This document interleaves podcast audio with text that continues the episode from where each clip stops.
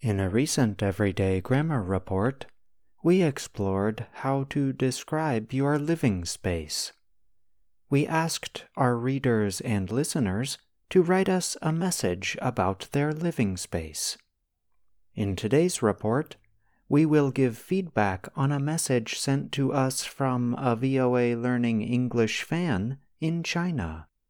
Let's start with part of what Yan wrote to us.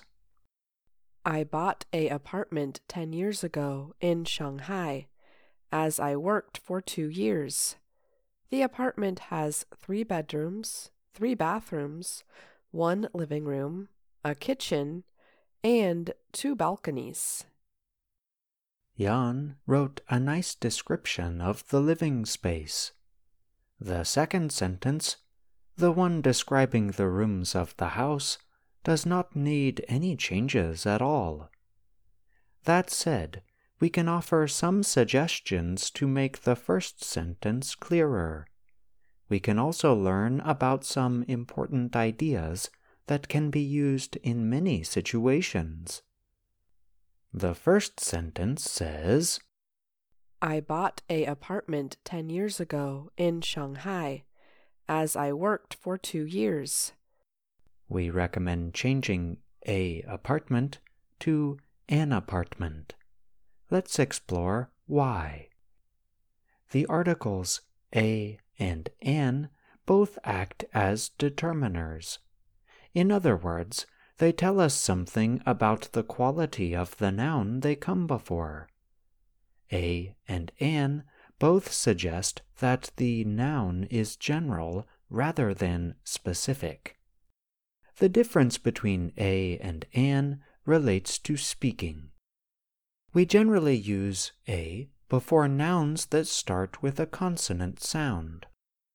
We generally use an before nouns that start with a vowel sound. Since apartment starts with a vowel sound, we say an apartment. Now let's examine our updated sentence. I bought an apartment 10 years ago in Shanghai as I worked for two years. Let us take note of the verbs in the sentence. We have I bought and I worked. Both verbs are in the simple past. Now let's count the number of time periods mentioned. We have 10 years ago and for two years we recommend simplifying the sentence by reducing the number of time periods mentioned. We could remove the part that says, As I worked for two years. This part of the sentence is meant to explain how Jan got the apartment. But Jan made the money before buying the apartment. In other words, we have actions happening before other actions in the past. So instead of using more complex language to explain the order of events, we can instead go in a different direction. We can take out some information from the sentence. Here is one way we could change the sentence. I worked for two years and then bought an apartment in Shanghai. Here is another possibility. I bought my apartment in Shanghai 10 years ago. Another possibility is to name the year the apartment was purchased. For example, you might write In 2013, I bought an apartment in Shanghai. The central idea is to reduce the number of time periods mentioned per sentence. When we reduce the number of time periods mentioned per sentence, we can increase clarity.